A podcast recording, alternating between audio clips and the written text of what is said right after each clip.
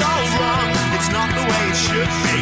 You got it wrong. Barking up the long tree. It's not fair I fell for. Though come race through, I can't help but covet you.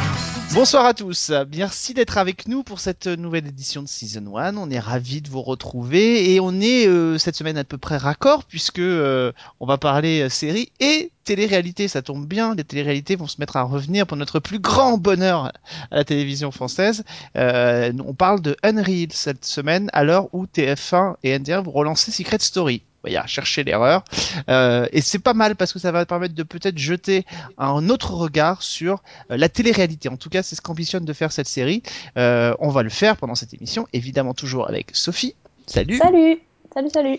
Et puis euh, celui qui avait, euh, qui, je crois, avait chroniqué la série pour season one point f r. Salut Christophe. Salut à tous.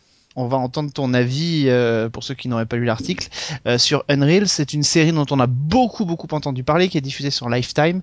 Euh, on l'avait un petit peu, mais c'est vrai, mis de côté. On était, pour tout vous dire, passé à côté.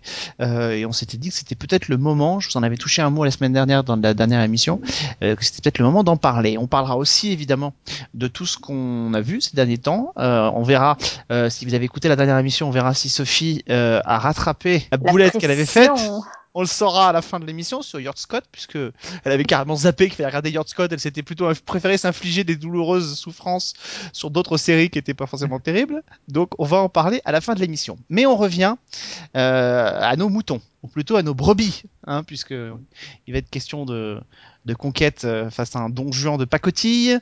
Euh, Sophie, ça parle de quoi, Unreal ? Alors, Unreal, ça se déroule dans les, dans les coulisses du tournage d'une émission de télé-réalité.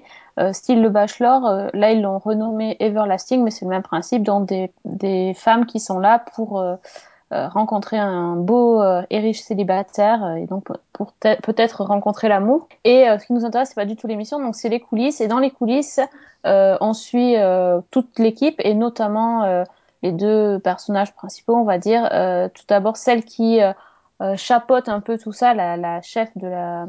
La chef, enfin, la, la chef de la télé-réalité qui s'appelle ici Queen, qui est euh, la, la bitch avec un grand B qui veut euh, à peu près, euh, qui est prête à tout pour faire de l'audience, enfin pour, ah, qui est prête à, qui est pas prête à tout faire elle, qui est prête à tout faire faire aux autres pour faire de l'audience. C'est mieux, et, oui. et, et euh, notre euh, et l'héroïne de la série euh, qui est donc Rachel, euh, interprétée par Shiri Appleby, et qui euh, est l'assistante de production qui revient Euh, sur l'émission, alors que la saison précédente, elle a pété un câble, euh, elle, a, elle, a, elle a tout lâché là, euh, suite aux pressions euh, qu'elle a subies euh, et plus d'autres choses. Et donc euh, la voilà qui revient pour bosser sur la, sur la, j'allais dire la série, sur l'émission. et, euh, et, et voilà. Et donc elle va, elle va être prise un peu entre. Euh, euh, entre deux feux, c'est-à-dire essayer de suivre sa conscience ou euh, au contraire, essayer de, de faire plaisir à sa boss, à qui elle est euh, sacrément, euh, on va dire, redevable dans les termes qui sont employés dans la série. Alors, la bitch est-elle vraiment celle que l'on pense ? euh, ouais. Est-on prêt à tout pour faire de l'audience ? euh, Sophie a fait un lapsus, la série. Euh, ouais. Est-ce que ces émissions, finalement, ne sont ni plus ni moins que de la série faite avec du réel ? euh, On va parler de, de tout ça dans, cette, euh, dans, cette, dans, ce, dans, cette, dans ce petit débat. Euh, je me tourne vers toi, Christophe. Euh, alors, tu avais fait un papier sur Season un, mais pour celles et ceux qui ne l'auraient pas lu, avant qu'on rentre peut-être un peu plus dans le détail, qu'est-ce que tu avais pensé euh, de Unreal ? Est-ce que ça fait partie euh, des bonnes découvertes de l'été ? On lit partout que euh, avec Mister Robot, c'est euh, la découverte de l'été deux mille quinze. Alors oui. euh, comme vous, j'étais un peu passé à côté, hein, pour, pour dire euh, la vérité. J'ai commencé à regarder la série quand elle était presque terminée. Euh, il y avait déjà neuf épisodes sur dix de diffusés. Donc, euh, et ça a été une super bonne surprise. Euh, C'est une série qui a un ton euh, cynique, un peu à la Californication. Moi, je trouve que le personnage de Rachel Goldberg, c'est un peu, euh, c'est un peu euh, une version féminine euh, de de Hank Moody. Enfin, il y a un côté un peu comme ça, très cynique, très euh, très euh, euh, débarrassé de toute forme de, de romantisme euh, de princesse Disney. Donc, euh, j'aime bien le ton de la série. Elle est plutôt bien écrite. Après, on pourra discuter. Euh... Ce qui d'ailleurs, pardon, tranche avec euh, c'est, euh, euh, cette émission Everlasting, effectivement, qui elle justement ambitionne d'aller surfer tout typiquement sur ces histoires de contes de fées. Je ferme ma parenthèse. Non, non, non. Et puis il euh, y a l'histoire de la, de la co-créatrice de la série, euh, Sarah euh, Gertrude Shapiro, qui elle-même a été productrice sur le Bachelor pour de vrai pendant neuf saisons, qui a dû changer d'état pour euh, se sortir du contrat qu'il euh, qu'il a lié à la production, donc c'était quand même une histoire assez compliquée, donc elle sait de quoi elle parle, euh, et du coup euh, effectivement on, on, on se doute quand on voit ce genre de programme de tout, euh, de tout le cynisme qu'il y a derrière, là pour le coup on le voit. Et j'ai trouvé ça assez amusant. Et effectivement, tu as raison de parler de fictionnalisation du réel, parce que là, vraiment, on voit, on voit vraiment comment c'est fait. Et je pense qu'on doit être vraiment très proche de la réalité. Si, si je résumais un peu de manière cynique, je dirais que la télévision fait euh, du faux avec du vrai, et la fiction fait du vrai avec du faux. Et c'est cette confrontation finalement entre ces deux univers qui nous est restituée dans dans Unreal, ou quand la télé la, t- la série télé pardon prend sa revanche sur la télé-réalité dont on aurait pensé à un moment donné qu'elle pourrait euh, sinon causer sa perte, en tout cas lui lui faire sacrément mal, et puis finalement la fiction, euh, la vraie cette fois-ci, a pris le dessus. Sophie, tu as découvert la série pour dans cette émission, j'imagine, puisque tu oui, ne l'avais bah, pas vue la semaine dernière. Ah oui, oui, c'était, c'était vraiment une très bonne surprise. Je, même, je m'en suis voulu de ne pas avoir commencé avant. Euh, j'ai vraiment apprécié le pilote. J'ai adoré euh, le, le ton euh, vraiment très cynique. C'est assez noir. Et en même temps, ça, ça mélange pas mal de genres, parce qu'il y a pas mal de moments de comédie. Notamment, euh, malheureusement, on, se, on rit des candidates parce qu'elles euh, sont vraiment... Euh, tourné en ridicule, et, euh, et en même temps ça, c'est un peu il euh, y a un côté soap parce qu'on suit le truc et on suit les, les relations, c'est hyper compliqué, il euh, y a le pétage de plomb, etc. ça fait, euh, ça fait pas réel justement, ça fait très euh, caricatural, et, euh, et puis il y a le petit côté où moi euh, ben, un peu trop naïf je pense, je, je m'imaginais pas à quel point ça pouvait être euh, euh, la, la réalité pouvait être euh, changée euh, et monter. Alors évidemment, je me doutais, je, enfin, je sais que c'est trafiqué, je sais que c'est scénarisé. Il y a des choses qui m'ont pas. Euh, je, je savais par exemple que c'était hyper caricatural et qu'il fallait euh, qu'il y ait la, comme ils essayent de trouver, comme dans une série, la méchante, la euh, la, la, la Sainte Nitouche, la. Enfin, il y a plein, il y a tous les rôles qui sont attribués. Mais il y a des choses, euh, notamment sur le côté réalisation, que j'ai que j'ai découverte là-dedans, et euh, je me suis dit waouh, quand même c'est sacrément fin. On l'avait entendu à l'époque du, du Loft et à l'époque oui, de Secret mais... Story, cette caractérisation, euh, il y avait l'intello, le bonnet, la bombasse, et cetera, oui, et cetera. Ça, donc oui. Il y avait tous ces ça critères-là. Se voit. Oui, ça, ça se, se voit. voit. Tu les retrouves dans, tu les retrouves chaque année, tu les retrouves même dans la Star Academy. Tu retrouvais chaque année les archétypes de, de candidats de télé-réalité. Mais c'est vrai que je suis assez d'accord avec toi. Euh, on pensait que effectivement il y avait, euh, il y avait quelque chose d'authentique, et on se rend compte que finalement rien n'est authentique. Finalement, surtout pas aujourd'hui où la télé-réalité existe maintenant depuis euh, quasiment vingt ans, et, euh, et où effectivement tout le monde, on a une génération aujourd'hui de gens qui sont élevés, qui ont été élevés, qui ont grandi avec la télé-réalité, qui en connaissent parfaitement les codes, euh, qui savent ce, qu'on, ce qu'il faut faire, et c'est exactement ce qu'on voit dans, c'est exactement ce qu'on voit dans, dans la série. Alors après, évidemment, et comme on le voit dans la réalité, euh, ce qu'on voit dans la série, c'est qu'effectivement, celles qui croient connaître les codes euh, arrivent quand même à être, à être manipulées au-delà de toute... Euh, au-delà de toute décence, au-delà de tout, de tout quoi. C'est-à-dire qu'elles sont euh, derrière, il y a un, un Big Brother qui les regarde, et, et, et voilà. Et c'est vrai que moi, à chaque instant où je regardais un épisode de Unreal, c'était impossible de détacher et de ne pas penser à, à, à Truman Show, parce que on l'avait vu au cinéma il y a vingt ans exactement. Je crois que c'était en quatre-vingt-quinze, il y a vingt ans, on avait vu Truman Show à la télévision, et Truman Show montrait déjà euh, cette euh, cette série euh, de De, de, de télé-réalité aussi finalement, et on voyait ce même cynisme, ce même truc jouant avec les sentiments des gens, et, et c'est quelque chose d'assez, euh, c'était quelque chose d'assez remarquable. Oui, sauf que là, dans le staff, quand même, les, les prods qui en fait sont des manipulateurs, hein, c'est leur rôle euh, de manipuler les candidats, ont des primes pour euh, de la nudité, des insultes, des tromperies, euh, enfin les pompiers des, qui viennent, les pompiers qui viennent, les pétages de plomb, euh, enfin ils ont des primes que pour des trucs dégueulasses quoi. C'est un peu ça, c'est un peu ça. Et même notre notre héroïne Rachel, euh, c'est pour ça que je disais on se demande qui est la bitch, parce qu'à la limite, euh, euh, Queen.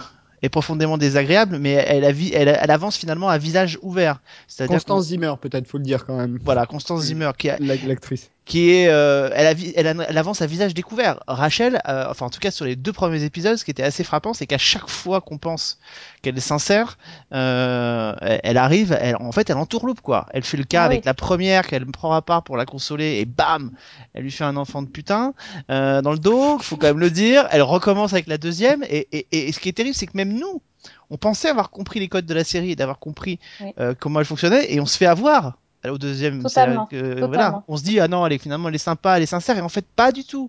Mais alors là, faut dire que le cast de Shiri Appleby est quand même un petit coup de génie parce que elle a un petit visage de un peu ouais, de Sainte-Nitouche quand même. Euh, c'est la petite serveuse de Roswell, hein, Shiri Appleby, faut faut s'en souvenir. Donc euh, elle est toute mignonne, toute petite, tout ça. Et effectivement, elle joue une vile manipulatrice, en tout cas une pro de la manipulation, vile ou pas à décider, mais une pro de la manipulation, ça c'est sûr. Et elle le fait super bien. Euh, je crois que c'est euh, le, le meilleur rôle qu'elle ait jamais eu dans sa carrière. Hein. Franchement, euh, un rôle qui lui permet de jouer autant de cordes avec le même personnage, elle en a pas eu d'autres, je pense pas.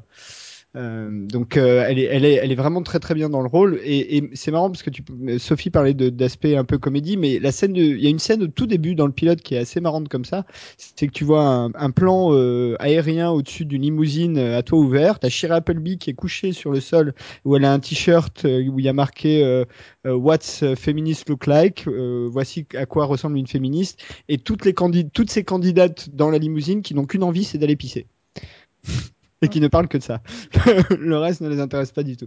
Donc euh, ça donne le ton de la série en fait. C'est il euh, y a un ton quand, à la fois cynique, décalé, drôle, mais vraiment ça m'a fait vraiment beaucoup penser à Californication pour ça.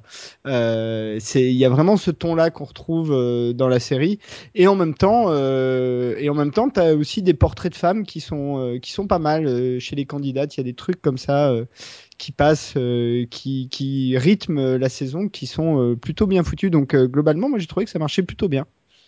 Oui, puis c'est, c'est assez... Il y a des phrases quand même hyper, euh, hyper bien trouvées, bien tournées, assez catchy, et qui, qui font que, que tu t'accroches au, vraiment à la, au show. Et, et en particulier sur... Euh, Alexandre, t'en parlais la semaine dernière sur le, le racisme de... de Queen qui en fait dit, enfin qui est pas vraiment raciste mais qui dit c'est la noire peut pas gagner parce que euh, c'est pas ma faute si l'Amérique est raciste en gros, et ils en jouent, enfin ils en parlent pas mal dans la série quand le ils ont le, le coach on peut vraiment oui le coach des candidates qui est aussi black va les voir en leur disant bon tu veux de toute façon tu gagneras pas parce que t'es black donc il faut que tu te démarques etc. C'est enfin euh, ça va loin quand même parce que c'est ça ça se dit pas normalement. C'est pas le genre de choses qu'on, en, qu'on entend. Ça se dit pas, mais c'est pareil, ce sont des choses qu'on a déjà entendues effectivement partout, et, et, et, et parce que moi je me souviens très bien que à la, la grande époque de, des émissions de télé-réalité, c'est-à-dire au tout début, euh, notamment sur les, les, les émissions un peu musicales, on disait que de toute façon une blague ne pouvait, est-ce qu'une blague ou une rebeu pouvait gagner euh, la Starac ou la Nouvelle Star, et, euh, et, et, et voilà, c'était une vraie, c'est une vraie question, et ça avait été soulevé notamment à l'époque où Amel Bent euh, s'était retrouvée en demi-finale et avait perdu. Perdu. Euh, et je crois que c'était Marianne James qui à l'époque avait dit que de toute façon euh, jamais une, une une candidate comme Amel Bent ne pourrait gagner parce que euh, bah, voilà, la France n'en veut pas, et elle avait dit ça aussi. Alors elle n'était pas productrice de la série, mais finalement ce qu'a dit euh, Queen dans la série, euh, euh, je crois que c'est Marianne James si je me trompe pas, l'avait dit d'une autre façon euh, à l'époque de, de la Nouvelle Star. Donc effectivement euh, cette série va mettre le, le doigt sur des choses qu'on n'a pas euh, idée, et, euh, et, et et la question c'est est-ce que c'est la production Euh, qui est cynique, ou est-ce que c'est la production qui est euh, extrêmement basique et qui ne fait que demande de donner aux gens, c'est ça la télé-réalité, c'est de, de on donne aux gens ce qu'ils ont envie de voir, hein, c'est les jeux du cirque. Là où la fiction essaye d'aller chercher des choses et de proposer des choses et des univers différents pour emmener les gens dans un univers euh, qui est qui est différent et qui va peut-être les élever par moment, euh, la télé-réalité elle elle est basique. Le public veut voir des choses, on lui donne ces choses-là. Le public ne veut pas voir des choses, on ne on les lui donne pas. Il euh, y a il y a une scène euh, je crois que c'est dans le troisième épisode où, euh, où Rachel surprend euh, le Bachelor en train de se faire une, se faire une gâterie par une des candidates euh, dans sa caravane derrière les loges. Euh, pas de bol, le micro était ouvert, euh, donc tout le monde le sait. Donc la, la productrice décide que voilà, on n'a pas envie de présenter euh, à sa mère une salope qui se fait sucer dans les coulisses. Je dis les choses de manière triviale, mais c'est comme ça que c'est dit dans l'intrigue. Donc la candidate, elle est mise de côté et elle va être, euh, elle va être éjectée quoi. Donc c'est, on est on est là-dedans, mais en fait ils ne font que dire ce que euh, ce que le public peut-être a envie de voir de manière basique, parce que encore une fois euh, tout, tout le monde n'est pas comme ça, mais mais voilà, elle, elle met des mots sur euh, sur nos mots à nous en fait, M A U X. Donc c'est ça qui est assez euh, qui est assez perturbant et qui fait peut-être que c'est un peu gênant aussi pour euh, pour chacun d'entre nous, parce qu'on a tous déjà regardé ces émissions au moins une fois euh, dans notre vie, et, et on s'est tous surpris par peut-être par moment euh, à se retrouver captifs du, du vide. C'est ça, le vide. Le vide, le vide ouais. Qui est addictif, ouais. Bon, après, euh, là, la série, il y a un côté aussi très provoque, hein, et c'est, c'est une, c'est une des, des choses euh, qui est assez sympathique, euh, je trouve, dans la série. Déjà, euh, t'as le, le, le Bachelor lui-même, Freddy Stroma, euh, qui est... Enfin, euh, l'acteur, c'est Freddy Stroma, le, le personnage, c'est Adam Cromwell, euh, fils de bonne famille anglaise, qui, en fait, est un loser absolu, euh, et, et qui est tout aussi cynique que les, les, les gens pour qui il travaille, qui, euh, qui, n'est, qui est capable de tout, en fait. C'est un, c'est un, un gigolo absolu euh, euh, pour, pour la réussite.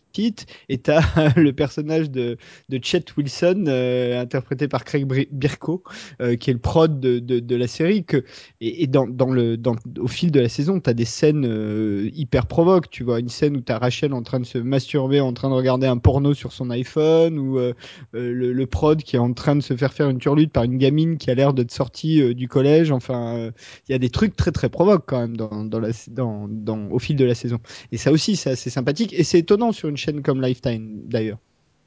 Oui, oui, c'est sûr qu'on est habitué à des choses un peu plus euh... lisses. Lisses, euh, genre... carrément. Ouais, c'est ça, c'est sûr. Bah, c'est, des, c'est fait partie de ces chaînes. Euh, on, on, on peut penser à, à Lifetime, on peut penser même d'une certaine façon à la C W ou à d'autres, euh, ou même à, Oqua, euh, à M T V dans son dans son registre, qui ont essayé à un moment donné de changer un peu leur euh, leur cible et leur ligne euh, et leur ligne éditoriale de fond, en essayant d'aller sur d'autres types de, de séries qui, a priori, au départ, ne, ne leur ressemblaient pas. C'est vrai que quand euh, M T V a, a ramené, euh, a ramené Awkward sur son antenne, qui avait une, une, un aspect beaucoup plus, euh, beaucoup plus étoffé, beaucoup plus profond, et cetera, euh, ça changeait de toutes les adaptations de séries un peu trash qu'elle avait eu avant. Et euh, la C W, c'est pareil, quand elle a fait venir Nikita ou des shows comme ça, c'est vrai qu'on on sortait un peu de ce registre-là. Et là, avec, avec euh, Unreal, on est typiquement dans ce registre-là, c'est-à-dire une série beaucoup plus adulte, beaucoup plus... Euh, euh, beaucoup beaucoup plus irrévérencieuse. Ce qui est assez terrible, c'est que euh, en, en regardant la série, j'ai, j'ai jamais eu l'impression, en voyant, euh, alors je parle pas des histoires à côté, oui, il y a peut-être un peu de provoque, mais en même temps, est-ce que c'est vraiment de la provoque tant que ça ? Je sais pas, mais j'ai jamais eu la sensation que ce que je voyais de la part de Manigance et de Traquenard de la prod, quand je vois les émissions de télé-réalité telles qu'on les a aujourd'hui, euh, j'ai jamais eu vraiment la sensation qu'on allait vraiment, que c'était over the top. Euh, euh, parce que je, en fait, j'ai en mémoire une, une, c'est une émission vraiment que je, j'aimais pas du tout, mais comme tout le monde, je l'avais regardée au début, qui était l'Île de la Tentation. Euh, pour celles et ceux qui connaissent pas, l'Île de la Tentation, l'idée c'est d'envoyer des couples euh, sur une île, euh, enfin sur une plage au Mexique, et pendant douze jours ils étaient séparés les uns des autres. Les femmes allaient avec des, des douze super beaux mecs, et les mecs avaient allaient douze super filles euh, plus euh, sensuelles et il faut dire toutes chaudes les unes que les autres, et euh, et en fait l'idée, voilà, c'était de les pousser euh, au, de les pousser au, au vice pour faire en sorte que euh, il se passe des choses et pour faire de l'image. Et moi je me souvenais que euh, je me souvenais il y avait une image qui m'avait vraiment marqué dans cette dans cette émission, c'est je me souviens d'un couple euh, où on avait on avait vu d'abord la scène qui s'était passée entre la femme et le tentateur, et puis on avait vu ensuite la scène qui était montrée au euh, au candidat. Et je crois que ça a été l'une des premières fois où j'ai vu la différence entre euh, la réalité et ce que euh, la production fait pour essayer de pousser. Et je crois que c'est une des premières fois, l'Île de la Tentation, ça a remonté à deux mille cinq, c'est la pre- une des premières fois que j'ai percuté en me disant OK, en fait, les mecs ils font vraiment tout pour travestir pour travestir la réalité. C'est-à-dire que ce que les gens voient n'est pas réel, et c'est le titre de la série. Et, et, et cette image-là, je l'ai retrouvée dans Unreal. C'est-à-dire, on travestit la réalité, on, on montre aux gens euh, ce qu'il faut, et, on, et c'est ce que fait euh, Rachel. Elle va raconter aux candidates des cracks pour essayer de les pousser à, à dire des saloperies sur les gens. Euh, et les filles oublient d'ailleurs complètement qu'elles sont filmées en permanence par des caméras. Surtout que c'est, c'est la technique, c'est de dire que ça filme pas et en fait euh, de continuer à filmer. C'est, euh, enfin, elles ont des, quand même des caméras braquées sur elles, quoi. Je veux dire, euh, si tu veux, tu... Et pendant les interviews notamment, il euh, y a des caméras braquées sur elles. Mais c'est vrai qu'en même temps, les caméras sont autour en permanence. Mm-hmm. Elles oublient qu'il euh, y a des gens qui sont là et qui vont enregistrer, quoi. Et que ça va être gardé. Et, et c'est vrai que cette scène de, de l'île de la Tentation, je l'ai retrouvée avec le personnage de Hannah. Euh, quand on voit euh, ce qui s'est passé autour de la mort de son père et quand on voit le montage final qui est gardé à la fin du deuxième épisode euh, par la prod pour en faire ouais, une, une garce, c'est, euh, c'est violent et en même temps c'est typiquement ce qui s'est passé dans d'autres émissions de télé-réalité, pas plus tard que chez nous euh, et j'imagine dans d'autres pays, dans d'autres types de, de programmes quoi. Donc euh, on est pile là-dedans. Oui, mais moi, je n'imaginais pas que c'était à ce point, d'autant plus que souvent les candidats, les ex-candidats qui euh, qui disent un peu, qui parlent de l'envers du décor, et cetera. La plupart du temps, euh, les, les, les, les gens disent « Mais non, mais de toute façon, c'est juste parce qu'il n'a pas gagné et qu'il balance des saloperies. Euh, » C'est pas... Enfin, tu vois, ils sont toujours dis- discrédités dans, dans ce qu'ils disent ou dans les interviews, ou alors ils filent des interviews à des magazines euh, euh, de seconde zone, donc ils ne prêtent pas forcément euh, attention non plus. Et au final, quand, quand tu vois ça, mais, mais enfin, moi, ça m'a sidéré le fait qu'ils aient des coachs et... Euh, qu'on leur dise vraiment quoi faire en permanence, parce que tu vois jamais ça à l'image. Donc, euh, c'est... Et, et effectivement, et la première image où elle est couchée dans la limousine, j'ai, j'étais la bouche ouverte, je suis là, mais c'est pas possible. Elle peut pas, ça peut pas être possible qu'elle soit couchée au pied des candidats. Ça... Et si, en fait, normal. C'est comme mais, ça que mais, ça fonctionne. Mais, mais en même temps, c'est ça, c'est comment... Euh, on, on, nous, on est parti de quoi ? On est parti en deux mille un de Love Story, où il y avait cette espèce de, de, de tendance où on pensait que les choses étaient, euh, étaient, euh, étaient réelles, finalement, parce qu'à la grande époque, souvenez-vous, sur le satellite, on, pr- on proposait de voir euh, vingt-quatre heures sur vingt-quatre, on avait accès à une chaîne, on pouvait voir les choses, mais forcément, pour éviter, le, euh, pour éviter des, des, tout problème, des, des choses qui pouvaient arriver, il y avait quand même un, un léger différé, donc, euh, mais on voyait ça, et on est parti de là, et aujourd'hui, on est arrivé à, à des programmes style les anges de la télé-réalité où on est à cheval entre la télé-réalité et la fiction, voire même euh, Energy douze qui avait lancé euh, Hollywood Girl, qui était au départ une série euh, un peu dans le genre des anges où on, on prenait des anciennes candidates de télé-réalité, on les emmenait à Los Angeles et puis on, on tentait de, leur fa- de les faire euh, avoir une carrière et puis au final ça s'est transformé petit à petit en un soap, euh, une espèce de telenovelas aux États-Unis avec des Français et, et avec des candidats de télé-réalité qui jouaient leur propre rôle. Donc euh, donc cette espèce de, de frontière, on, on la voit dans, on la voit dans, dans Unreal. Maintenant, pour rebondir sur ce que tu as dit, Sophie, sur ces candidats qui sont effectivement discrédités, oui, on l'a tous vu. Maintenant, honnêtement, euh, quatorze ans, quinze ans après le début du Loft, euh, autant je pouvais avoir de la compassion pour euh, les candidats de télé-réalité qui ont fait les premières années de, de Love Story ou de, ou de, de l'île de la Tentation, qui ne savaient pas ce que c'était, qui n'avaient pas conscience de ce qui se passait. Autant, honnêtement, les mecs qui vont rentrer cette année dans Secret Story, c'est la neuvième saison, euh, j'ai envie de te dire qu'ils savent comment ça se passe, ils savent ce qui les attend derrière. Et j'avoue que moi-même, je suis un peu cynique là-dessus, c'est-à-dire que je n'ai absolument pas de, d'empathie et de, et de, et, et comment dire, de compassion, de compassion voilà, pour oui, ces gens qui connaissent les trucs et qui savent à quoi s'exposer. Si après, ils sont pas assez futés pour comprendre qu'ils vont être broyés par une machine qui n'est là que pour faire de l'audience avec, euh, avec du fake, bah tant pis pour eux. J'ai envie de dire tant pis pour eux. Oui, non, c'est clair, il n'y a pas de compassion à avoir, ils connaissent les codes. Mais en même temps, ils ont, euh, ils ont pas la main sur le montage, de toute façon. C'est ça aussi, oui. Le montage peut faire dire tout et n'importe quoi. Et puis, il euh, y a quand même un truc, euh, on s'éloigne un peu du débat, mais je pense que quand tu es aussi enfermé dans cet environnement-là, euh, tu es sur la défensive peut-être une semaine, deux semaines, trois semaines, et au bout d'un moment, exactement, au bout d'un moment, t'es tellement, euh, ça devient tellement ton univers et ton unique univers que euh, ça devient une espèce de normalité, tu fais plus gaffe aux caméras tu fais, et tu baisses les défenses. Enfin, j'imagine, il n'y a personne qui tient aussi longtemps en fait. Euh, ou alors ceux qui tiennent aussi longtemps, c'est ceux qui gagnent à la fin parce que euh, il a jamais, euh, ils, ils perdent jamais de vue euh, où ils sont, ce qu'ils font et pourquoi ils sont là.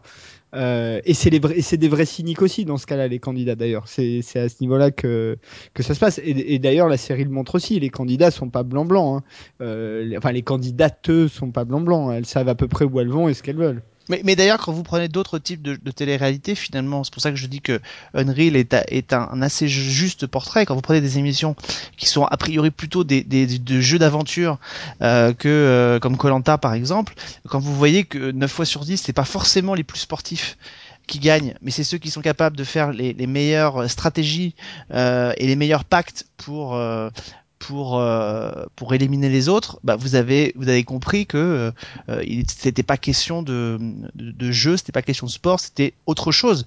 Et, et c'est très bien matérialisé par euh, l'une des candidates dans l'épisode deux, quand elle euh, elle se rapproche de notre Bachelor, on l'appellera comme ça, et qu'elle lui dit euh, ce soir il faut que tu vires telle personne et t'inquiète pas, tu vas pas le regretter, quoi.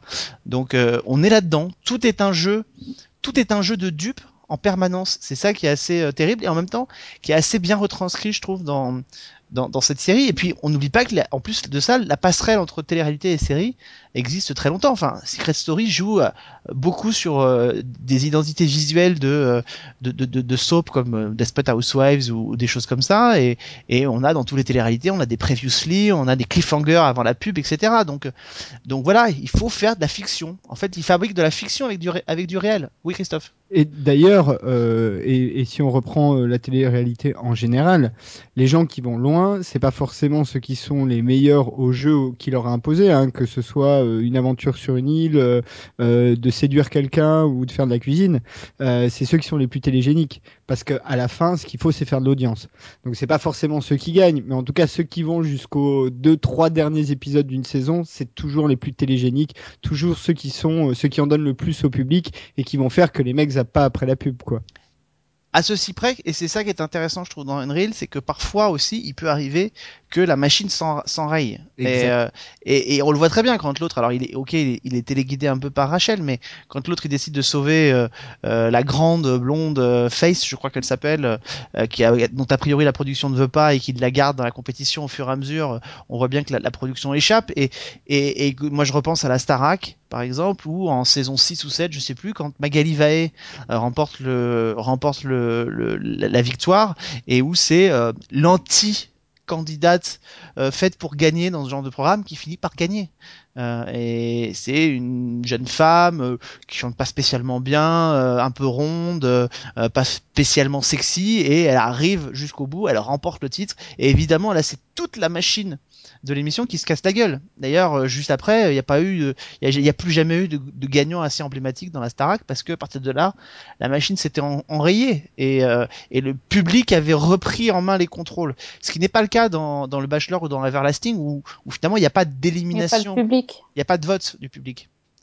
Le public est téléspectateur comme sur une série, en fait. Et, euh, et à la même titre qu'un producteur euh, qui euh, remet au goût du jour certaines choses, modifie sa série euh, au gré des audiences, au gré des choses, et ben euh, la productrice Queen, euh, euh, en fonction de, des souhaits du public, elle fait des, elle fait des réajustements euh, et elle élimine certaines, certaines candidates ou en favorise d'autres. Oui, c'est clair. Non, mais euh, le, l'ensemble de. Et puis, après, dans Unreal, ce qui est compliqué, c'est que si tu avais rajouté la donnée publique, euh, ça rendait la narration euh, très très compliquée. En fait, non, puis ça s'y prête pas par rapport à une émission comme exactement, le Bachelor, de toute façon. Donc... Exactement. Exactement. Là, euh, la série a un bon rythme, il faut quand même dire ça, c'est-à-dire qu'en dehors du sujet, c'est quand même euh, une série, euh, un drama bien foutu, bien écrit, euh, bien rythmé, avec euh, à la fois du drame, de la comédie, euh, des, des, des, des acteurs qui, franchement, euh, tiennent la route tous autant qu'ils sont. Il euh, faut, faut quand même dire ça, c'est qu'avant toute chose, c'est une série qui est agréable à regarder quand même. Faut peut-être commencer par là. Euh, en dehors même du sujet, c'est-à-dire que le, le sujet, euh, effectivement, nous pousse à avoir un débat, mais mais euh, ça reste une bonne série bien faite, euh, et, euh, et... et l'été il y en a pas tant que ça non plus. C'est ça. Surtout après True Détective. Sophie, et une série bien faite et qui s'amuse à brouiller les codes, parce que c'est quand même construit, euh, ça, enfin ça, les épisodes suivent le déroulement de l'émission de télé-réalité, donc mmh, à la limite tu finalement tu regardes quand même une émission de télé-réalité. Exactement, tout en... exactement. C'est, c'est vachement bien foutu, c'est, c'est bien pensé. Exactement. Et, et voire même, à peu près au milieu de la saison, tu te demandes qui va être éliminé, tu sais. Comme dans un, comme dans un vrai truc de télé-réalité. Et tu en viens à être, à, à être attaché à certaines candidates, comme Exactement. Tu es attaché, euh, parce que quand t'es pris dans, dans ce, dans ce genre de programme, euh, moi j'avoue que je suis pas friand d'émissions de télé-réalité. Il y en a certaines que j'aime bien, je le reconnais. Honnêtement, les, les, les, les télécrochets me, me plaisent bien, euh, quand il y a des candidats que j'aime bien. Les jeux d'aventure, je suis tombé sur, euh, je regardais souvent Pékin Express, où je suis tombé euh, il y a pas longtemps sur euh, la T N T, sur Amazing Race. Euh, voilà, je, je, ça me. C'est déplaît. Pas Brockheimer qui produit ça, c'est d'ailleurs. Brockheimer qui produit ça, exactement. C'est fait là aussi comme une série. Les mecs ont des gros moyens, et cetera, pour parcourir le monde euh, et faire des et faire des, des, des quêtes aventureuses. Mais voilà. Mais c'est vrai que on, on a ce genre de, on a ce genre de, de, de, de, de trucs qui sont, euh, qui sont montrés en permanence. Et puis on oublie de dire que certains des personnages euh, de la série sont eux-mêmes manipulés par leur entourage extérieur, euh, puisque euh, notre, notre amie Rachel est quand même euh, subi un chantage de la part de son ancienne coloc, euh, qui, euh, elle aussi, en appuyant sur un bouton, peut faire de sa vie un enfer comme euh, elles-mêmes le font avec les candidates de Everlasting, quoi. Et par sa mère. Et par sa mère. Et par sa mère. Et sa mère, elle est, elle est chargée, sa mère. Tous les personnages sont assez, euh, sont assez chargés, quoi, finalement. Euh, et c'est vrai que t- les personnages sont tellement forts que parfois les seconds rôles peinent un peu à, euh, peinent un peu à exister, quoi. L'ex de, l'ex de Rachel, je trouve, est un peu, euh, est un peu transparent, est un peu euh, inexistant, et, et, et, et voilà. Et même autour d'eux, d'ailleurs, même dans la série, on a quand même des archétypes et des caricatures de, de, de, de personnes, euh, euh, voilà, qui sont un peu, euh, notamment la petite assistante qui demande rien à personne et qui se fait rembarrer à chaque fois, ou, voilà. On, on retrouve quand même là aussi des archétypes, mais je suis assez d'accord. Globalement, c'est une série qui est vraiment très très agréable à regarder. Après, c'est dix épisodes, hein. c'est, c'est court quand même, dix épisodes, c'est, ça va très très vite. Euh, et moi, mon petit bémol d'ailleurs, c'est que je trouve que la fin est un petit peu expédiée. À mon avis, ils n'avaient pas prévu une saison deux, comme il y en aura probablement une. Du coup, euh, ils, ont, ils ont limité euh, la fin, et elle est un peu moins explosive que ce qu'elle promettait d'être euh, sur les euh, épisodes huit neuf. Quoi. Et puis, on peut, on peut se poser la question de savoir ce qu'est, qu'est-ce qu'ils vont faire en saison deux, parce que euh, ils nous auront quand même montré beaucoup de choses en saison un. Et, euh, et voilà. À part partir sur un autre type d'émission de télé-réalité, je ne vois pas... Euh, je vois pas ce qu'ils pourraient faire en saison deux pour, euh, pour essayer d'être un peu plus euh, innovant. Bon. En tout cas, Unreal, c'est euh, sur euh, Lifetime aux États-Unis, et je serais très curieux de savoir qui pourrait acheter cette, cette série en France. Ouais, M six ou T F un, il n'y a pas de photo. Non. Aucune des deux chaînes ne va prendre le risque de diffuser une série qui va démonter leurs propres émissions de télé-réalité. Ils n'ont pas, leur, ils ont pas l'humour pour ça, je pense. Je suis pas sûr. Je suis pas sûr qu'ils aient assez de second degré pour le faire. Euh, voilà. Euh, ça pourrait pourtant avoir de la gueule, tu vois, une soirée, je sais pas, sur N T un, entre d'abord le Bachelor en, en première partie, puis Unreal derrière. Je suis sûr qu'M six, ils sont capables. Non. On verra. Non, non, vu comment ils diffusent leur fiction, je préfère pas d'ailleurs. Et, euh, et non, non, non, non, mais on peut la voir sur une chaîne, euh, sur une chaîne du câble, ou sur un M T V en France, ou je sais pas. À voir, en tout cas, nous on vous conseille euh, cette série. On passe, on a fait longtemps, on a pas beaucoup, on avait beaucoup de choses à dire sur Unreal, c'est bien. Euh, Sophie, je me tourne vers toi. Euh, quelles sont les choses que tu as vues dernièrement? Attention, le suspense est insoutenable. Ah, mais tu veux dire à part Yard Scott ou?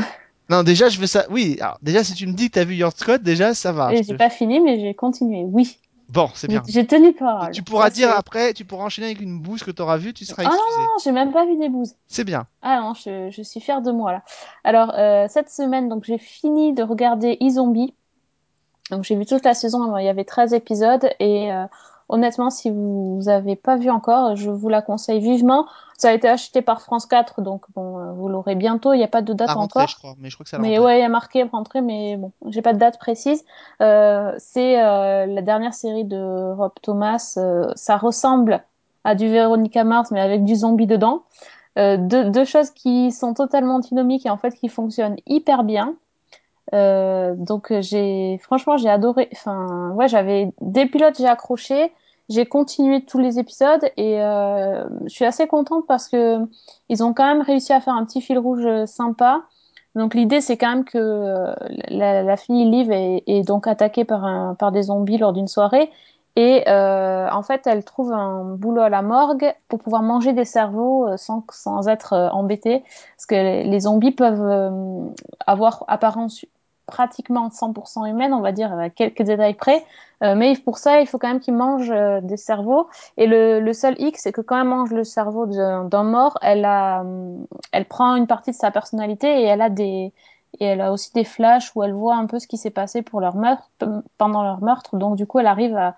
Elle aide la police à résoudre des enquêtes. C'est totalement improbable, mais ça fonctionne... Euh, mais plus, genre, plus genre, dix mille chez moi. Genre True Calling, quoi. Exactement. J'ai adoré True Calling et en plus, ils ont fait exactement la même chose, mais dans True Calling, euh, à la saison deux, ils avaient fait venir euh, Jason Priestley, ce cher yep. Brandon, euh, en, qui jouait le Némésis de, de True. Donc True, c'était celle qui faisait, euh, qui aidait les morts pour le c'était bien. Pas et lui, Eliza euh, Dushku. Oui, qu'est-ce que j'ai dit Calling. J'ai dit une bêtise, oui. Non, Eliza non, Dushku. non. Oui. Non, t'as pas dit une bêtise. Ah oui, non, j'ai dit True, oui, non, oui. Eliza Dushku, donc elle, elle était pour le bien et... Euh, l'autre, il avait la même, euh, les mêmes capacités, mais il œuvrait pour le mal. Et là, dans iZombie, c'est exactement la même chose. Euh, Liv, elle, elle essaye de résoudre les meurtres et euh, elle se nourrit de cerveau euh, de gens morts. Et, euh, et de l'autre côté, il y a son, son, son double maléfique qui est joué par euh, David Anders, qui est génial, et qui lui, euh, ben, il fait du commerce euh, euh, du, de cerveau. On va dire, il vend des cerveaux aux zombies qui, qui vivent parmi nous. Et euh, ben, de temps en temps, ça lui arrive de prendre un cerveau sur quelqu'un qui n'était pas encore mort. Ah, ouais. Le commerce un peu parallèle. Voilà, donc c'est, c'est assez sympa. Et un peu bon, sur assez... le même modèle aussi, il y avait eu Zoé dans, dans Code Quantum qui était le Némésis oui, euh, de Sam Beckett. Et, et forcément, ça marche toujours. Alors, ils se croisent. Euh, et forcément, les, les meilleurs épisodes sont ceux où ils sont, euh, ils sont présents tous les deux. Ils se croisent, ils se... on ne les voit pas pendant quelques épisodes. Après, ils reviennent. Et euh, ça, ça noue tout un fil rouge jusqu'au dernier épisode qui... Euh, qui finalement laisse un peu sur, euh, sur, la, sur notre faim, sans mauvais jeu de mots. Euh, parce que, Est-ce que tu as eu envie de manger le cerveau de Rob Thomas pour savoir ce qu'il avait prévu pour la suite ou pas? Non, non, mais ils ont... il s'est bien amusé et je pense que ça se ressent vraiment dans la série parce que c'est, c'est le gros délire, quoi. Et euh, donc ça m'a rappelé les belles heures de Veronica Mars et euh, c'est, c'est vraiment chouette. Tu l'as vu, Christophe? Ouais, ouais, alors j'ai pas fini la saison. Euh, j'ai, j'ai fait plein de rattrapages, donc, euh, mais pas celui-là encore. Je suis à peu près à la moitié, aux trois quarts, quelque chose comme ça. Donc oui, oui, j'ai trouvé ça marrant. Après, moi, ce qui me gonfle un peu à l'inverse, c'est que c'est un peu du ressucé de Veronica Mars. Donc euh, je, je trouve que c'est un peu prévisible. C'est un peu ce qui m'embête dans iZombie. Ouais, c'est prévisible, c'est sûr. Mais moi, moi j'aime bien le délire. C'est fun, hein, c'est fun, il n'y a c'est pas fun. de problème. Ouais, c'est mais... très fun.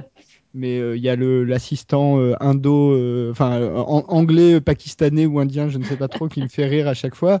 Euh, mais euh, mais c'est vrai que je, je revois du Veronica Mars, c'est les mêmes le même rythme, tu sens le même ton, tu sens, enfin vraiment c'est très très proche. Euh, donc, Jusque euh, dans la musique, hein, il y a. Y ouais, a ouais, ouais complètement, mais euh, ouais, ouais. voilà. Euh, mais donc, pour moi euh... c'est une qualité là pour le coup parce que je suis frustrée de, j'ai pas eu assez de Veronica Mars. Bon ben voilà, moi, moi je trouve que c'est un peu ressucé, donc euh, du coup c'est ce qui me gêne un peu dans la série, mais après c'est fun, enfin on passe un bon moment. Voilà, d'ailleurs, d'ailleurs j'ai fini de... d'ailleurs j'ai lu le livre de Veronica Mars, là, les derniers qui sont sortis, euh... c'est assez sympa aussi. Et on parle alors pour info, on... parmi les rumeurs du moment, on parle d'une, peut-être pourquoi pas d'un hypothétique retour en série limitée de Veronica Mars pour une saison quatre, euh, comme, puisque c'est la grande tendance, la tendance ouais, en voilà, ce moment. Je veux même plus entendre parler de reboot ou de remake parce qu'on va se fâcher là. Ouais. Et je vous conseille d'ailleurs d'aller voir, il y a un article qui est sorti sur T V Line euh, où, alors je crois que c'est sur, j'ai pas, je l'ai pas encore bien jeté un coup d'œil, mais où des, des, des gens s'amusent à faire des pronostics sur les prochaines séries qui pourraient être euh, rebootées. Donc, euh, euh, en tout cas, lesquelles ils voudraient pour, potentiellement voir rebootées, les plus intéressantes. Donc, euh, je vous oui, invite à aller voir. On a vu passer un projet de Vendredi treize en série. Exactement. Aussi, euh, mmh, y a pour pas la longtemps. C W. Ouais, c'est ça. Bon. Improbable. Voilà. Voilà. Voilà. Bon, on voilà. verra. Euh, Sophie, autre chose ? euh, J'ai aussi terminé euh, Orange is the New Black saison trois. Ouais. Fantastique. Génial. Je me suis éclatée. Non, vraiment, c'est... c'est toujours au top. Euh, ah oui, on c'est... le savait. Y a, y a c'est pas... acquis à ta cause. Et on savait, mais moi j'en ai marre que les gens ils disent euh, que c'est bien parce qu'on en parle et que c'est. Euh, en ce moment, c'est la série dont tout le monde parle. Il y a eu Game of Thrones, là maintenant c'est, c'est Orange is the New Black. On dirait qu'elle n'existait pas euh, il, y a, il y a deux ans. Euh, il y a deux ans, j'étais pratiquement la seule à en parler et euh, maintenant euh, tout le monde dit c'est génial, mais oui, mais c'est génial, mais bien sûr. Et c'est cool parce que. Euh, Ça m'aurait franchement énervé si euh, c'était pas à la hauteur euh, de tout ce blabla dont elle est, et je trouve un peu victime, quoi. C'est toujours pareil, hein. C'est à force d'en, d'en parler ouais, oui. euh, pour tout et pour pas pour rien, quoi. Parfois c'est vraiment pour rien. Euh, au final, on est déçu, mais là, là, c'est bon. On peut en parler encore pendant dix ans parce que c'était vraiment chouette. Ils sont barrés quand même, hein. Ils sont carrément barrés dans cette série, mais euh, mais c'est, c'est assez sympa. Mais il y a des moments durs. Par contre, il y, y a des trucs un peu... Euh, c'est pour ça que d- parfois, iZombie, c'est après un petit épisode de, de, de prison, c'est pas mal. Ouais, ça fait du bien, ouais. Ouais. Mm. Bon. C'est pas mal, ça va. J'ai, j'ai bon. Oui, enfin, tu vas peut-être pas t'en sortir en me disant quand même ce que t'as pensé de la suite de Yard Scott, quand même. Mais non, mais c'est très bien, la suite de Yard Scott, il n'y a rien à dire. Euh... T'es où ? T'en es où ? Épisode quatre. D'accord. Ouais, t'as avancé à petite dose, hein, quand même, hein. Ah bah ça va, attends, et, je me le... et ça dure une heure les épisodes, je les savoure. C'est vrai qu'ils sont longs. C'est vrai qu'ils sont longs. Donc ça te plaît toujours autant. Ouais, ouais, ouais, vraiment, super cool. Bon, Christophe. Oula, moi j'ai plein de trucs depuis la dernière fois. J'ai fait plein ah, de oui. rattrapages déjà. Euh, j'ai fait The Following saison trois, Sleepy Hollow saison deux, Supernatural saison onze. Euh, donc tout ça c'est vu. Euh, T'as The vu Follow... Sleepy Hollow saison, saison deux, j'ai entendu moi. Alex. Ouais, ouais, j'ai, j'ai, j'ai, j'ai fini euh, Sleepy Hollow saison deux. Non, non, mais euh... je, me suis fait, je me suis fait moquer la semaine dernière quand j'ai non, dit que non, je non, non, non, non, non, non, non, non, elle a dit que ça a été une purge à regarder. Et ensuite, on nous avons enchaîné en disant, souvenez-vous si vous avez écouté l'émission, euh, oui, ah bah oui, j'avais oublié que j'avais Yard Scott. Excusez-moi, elle adore Yard Scott, elle trouve ça brillant, elle se farcit dix-huit épisodes d'une série qui est une bouse. Mais en non, saison deux. C'est, parce Donc, que c'est pour dit... ça que je t'ai chambré. J'ai dit que c'était nul au tout début, mais que comme une idiote, j'avais été accrochée et que j'avais continué. Oui, et les ouais, séries qui sont bonnes, les séries qui sont bonnes et qui sont et qui l'accrochent au ciel, ils continuent pas. Alors d- d'ailleurs, je suis assez d'accord. Hein, la, la saison deux a du mal à redémarrer, mais la fin de saison elle rattrape un peu le coup et euh, laisse espérer une saison trois un petit peu mieux. Euh, Supernatural saison onze, bah, c'est toujours bien, mais c'est toujours un peu pareil. Mm. Donc euh, voilà, rien à dire de plus. Euh, en et, revanche, le, le, et le patron de la C W a dit que pour l'instant, honnêtement, il, tant, que les, les, tant que la série fonctionnerait, euh, elle pourrait continuer. Donc euh, a priori, si les audiences sont au rendez-vous après, au début de la saison douze, euh, une saison treize devrait être assez vite commandée. Ah bah, et puis ils auraient tort de s'en priver, hein, tant que Jensen Ackles et Jared Padalecki. Euh, rien d'autre de prévu euh, en plus. Voilà, c'est ça, euh, je veux dire. Euh, ça marche, ils utilisent les mêmes recettes à chaque saison, ça marche toujours. Et quand tu regardes, ça marche toujours en fait. Donc, euh, je veux dire. Non, puis accessoirement, ils ont ils ont vraiment su euh, dans cette série, c'est ça que moi j'aime, c'est qu'ils ont su créer. On peut aimer ou pas, peu importe, mais ils ont su créer une, un vrai univers, une vraie mythologie. Alors effectivement, les choses se répètent un peu. J'ai envie de dire après onze saisons, euh, oui, euh, un peu normal. Pas mal quoi. Et visuellement et dans la narration, ils ont réussi à trouver un truc. Et et, et, et je trouve que Supernatural, c'est une des une des une des séries qui rend le mieux hommage à tous ces esprits, ces films un peu gothiques et tout. Et moi, c'est ça qui me plaît. C'est, c'est, en fait, moi, j'aime bien quand l'horreur, alors même si c'est pas visuel, mais, mais j'aime bien quand on est dans, dans l'angoisse et dans l'épouvante, euh, mais dans les petites villes, vous voyez, dans les races campagnes, dans les petites villes, je trouve que ça a beaucoup plus d'effet que quand on est dans une grande mégalopole et que, voilà.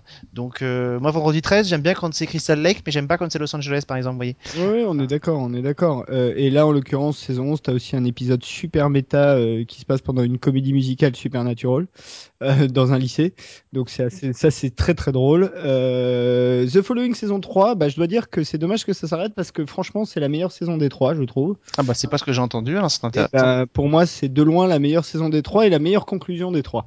Tu vois, franchement, euh, j'ai trouvé que c'était la plus réussie, euh, notamment parce qu'il y a un personnage qui est interprété par Michael Ealy qui est euh, vraiment pas mal, euh, qui, qui est vraiment, euh, il fait un, un, un super job, je trouve. Enfin, bon, voilà. Et j'ai vu le pilote de Blindspot qui a fuité. Moi aussi. Et de Lucifer aussi d'ailleurs, tiens. Alors Lucifer pas encore, mais Blindspot j'ai vu et j'ai beaucoup aimé. Moi aussi j'ai beaucoup aimé. Alors il faut j'ai... il faut se détacher en fait euh, du truc où on se dit quand même ok bon alors euh, j'espère que ça va pas être un, un, un blacklist like euh, tout le temps parce que c'est vrai qu'au début euh, on peut jouer au jeu des différences entre les deux séries, euh, on a un peu les mêmes ressorts, mais potentiellement c'est un j'ai... peu la même chaîne. C'est un peu la même chaîne oui, mais enfin ils auraient pu aller dans quelque chose d'un peu différent. Euh, ce qui est assez culotté et assez bien trouvé c'est qu'ils sont pas dans le même, dans la même veine que John Doe, euh, parce que c'est vrai que ça aurait pu faire penser à ça. D'ailleurs, ouais, elle s'appelle Jane Doe.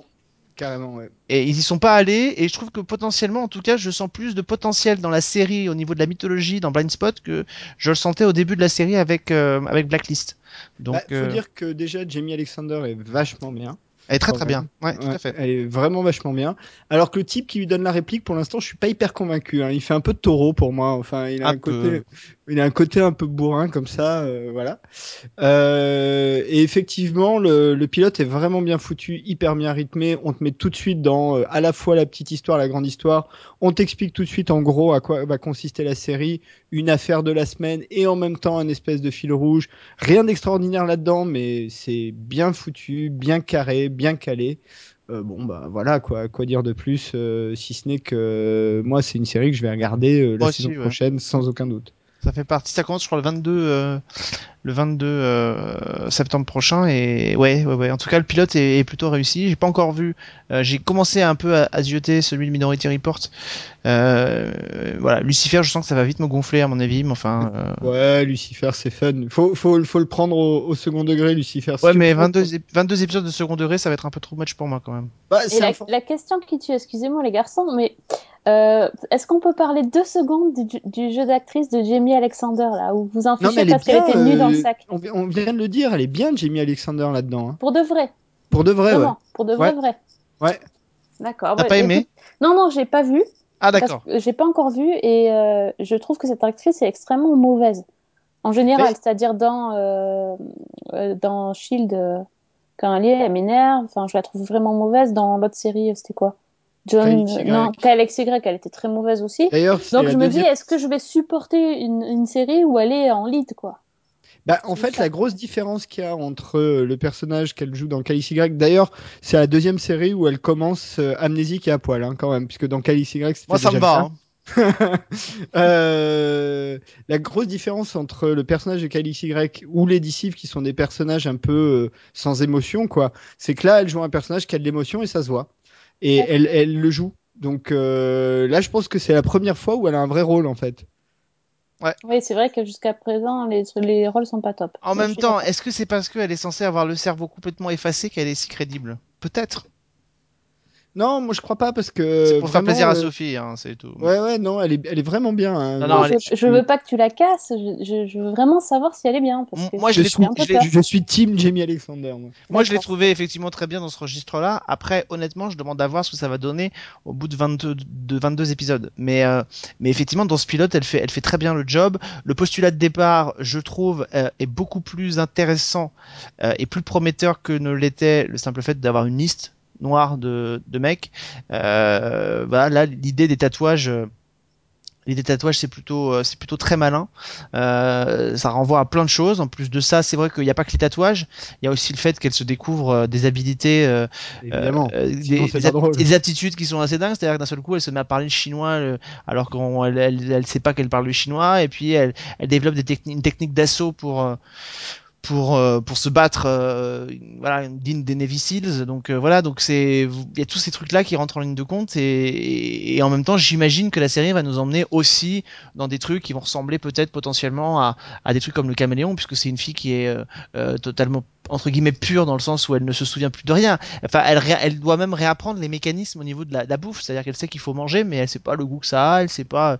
Il euh, y a une séquence. C'est pas ce qu'elle aime. Elle sait ah pas oui, ce qu'elle aime. C'est pas, c'est même plus de l'amnésie. Quoi. Non, elle a été, elle a été complètement. En fait, elle a, on, ce qu'on apprend très très vite dès le pilote, c'est qu'on lui a mis en, en place une drogue euh, qui normalement est donnée à petite dose, notamment pour les combattants après des scènes de guerre pour euh, évacuer un peu les traumas. Et elle, on lui a complètement mis une surdose, ce qui a, ça l'a rendue totalement. C'est comme si on avait en fait. Euh, euh, euh, comment sur un ordinateur euh, euh, ouais, euh, formaté quoi. Formaté l'ordinateur, on a mmh, formaté son cerveau et elle n'a plus rien, c'est-à-dire qu'à un moment donné elle sait pas si elle aime le café ou le thé, il y a une séquence bon, on lui dit bah goûte les deux, tu verras lequel tu aimes quoi. Donc elle, elle en est là, donc, euh, okay. donc voilà, mais, donc, après il faut, faut pas qu'on joue trop là-dessus, ça va vite être chiant aussi quoi.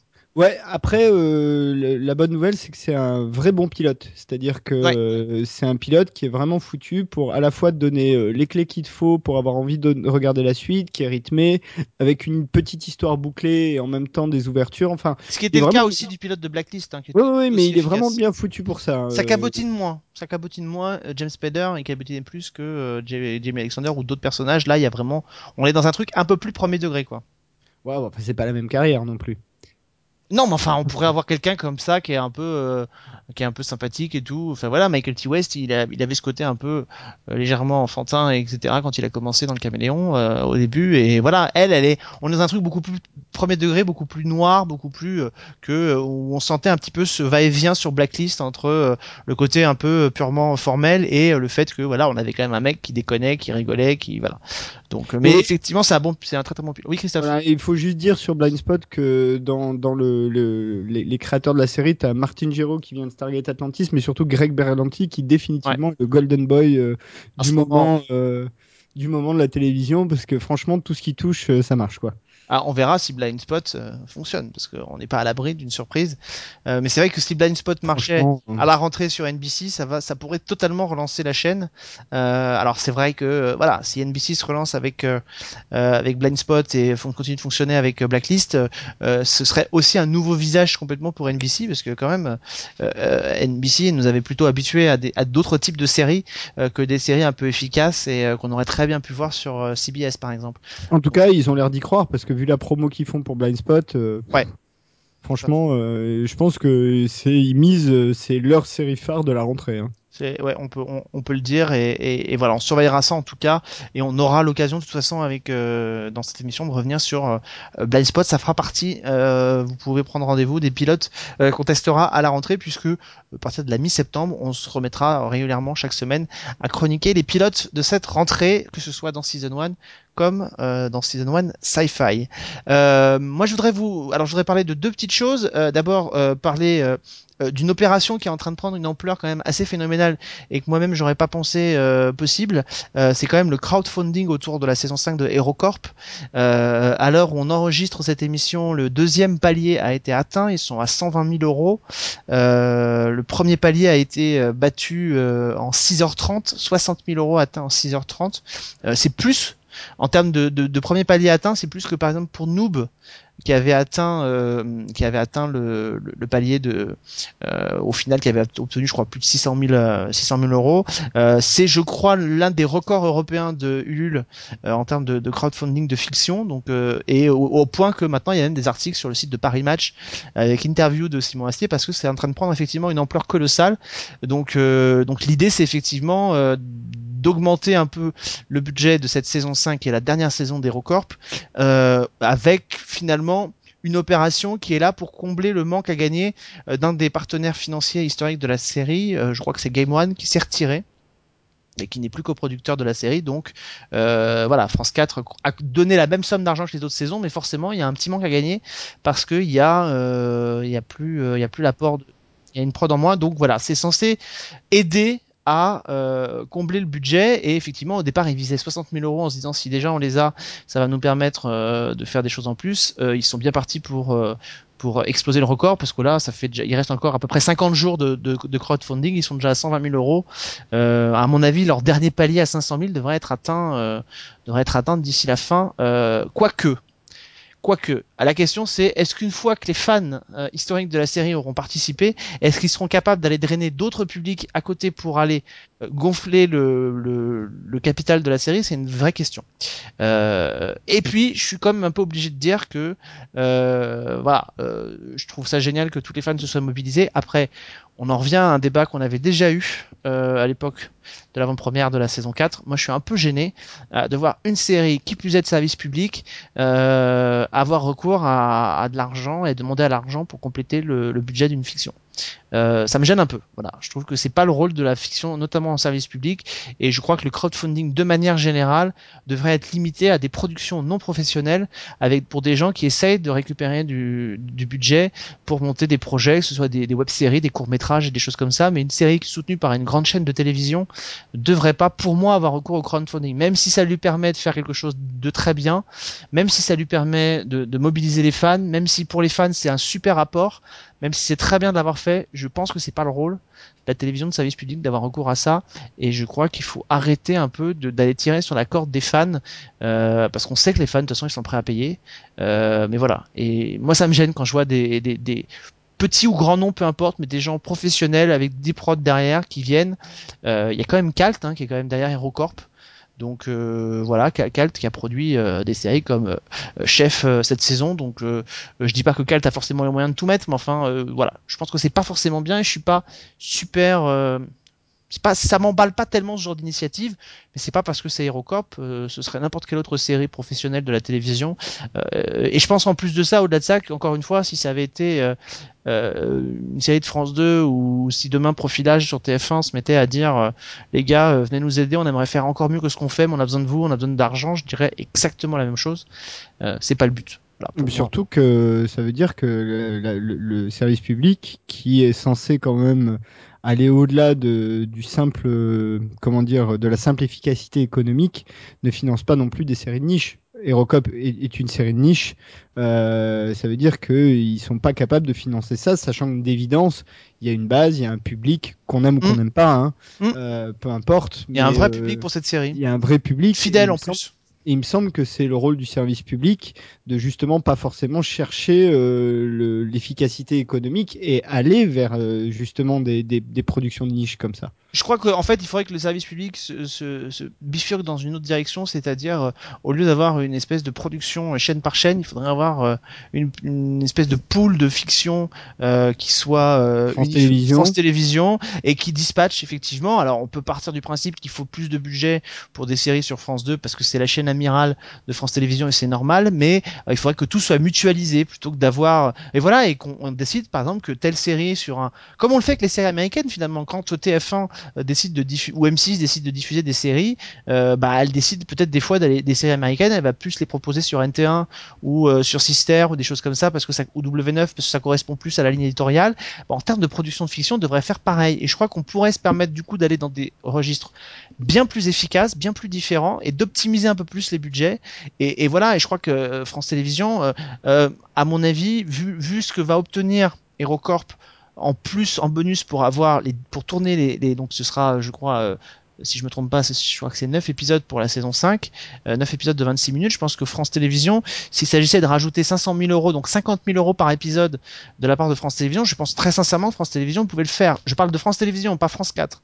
Mmh. France Télévisions pouvait le faire et je crois que ce serait salutaire qu'on arrive à cette, euh, à cette direction-là, euh, que ce soit euh, sous la présidence de Delphine Ernotte ou d'autres euh, par la suite. Mais voilà, c'est la seule solution si on veut que France quatre Qui, qui va quand même très très mal euh, puisse un peu euh, survivre et, et financer, je sais pas euh, euh, bah, en l'occurrence HeroCorp ou la future série de François Descraques ou des choses comme ça qui devraient arriver euh, dans les prochaines années.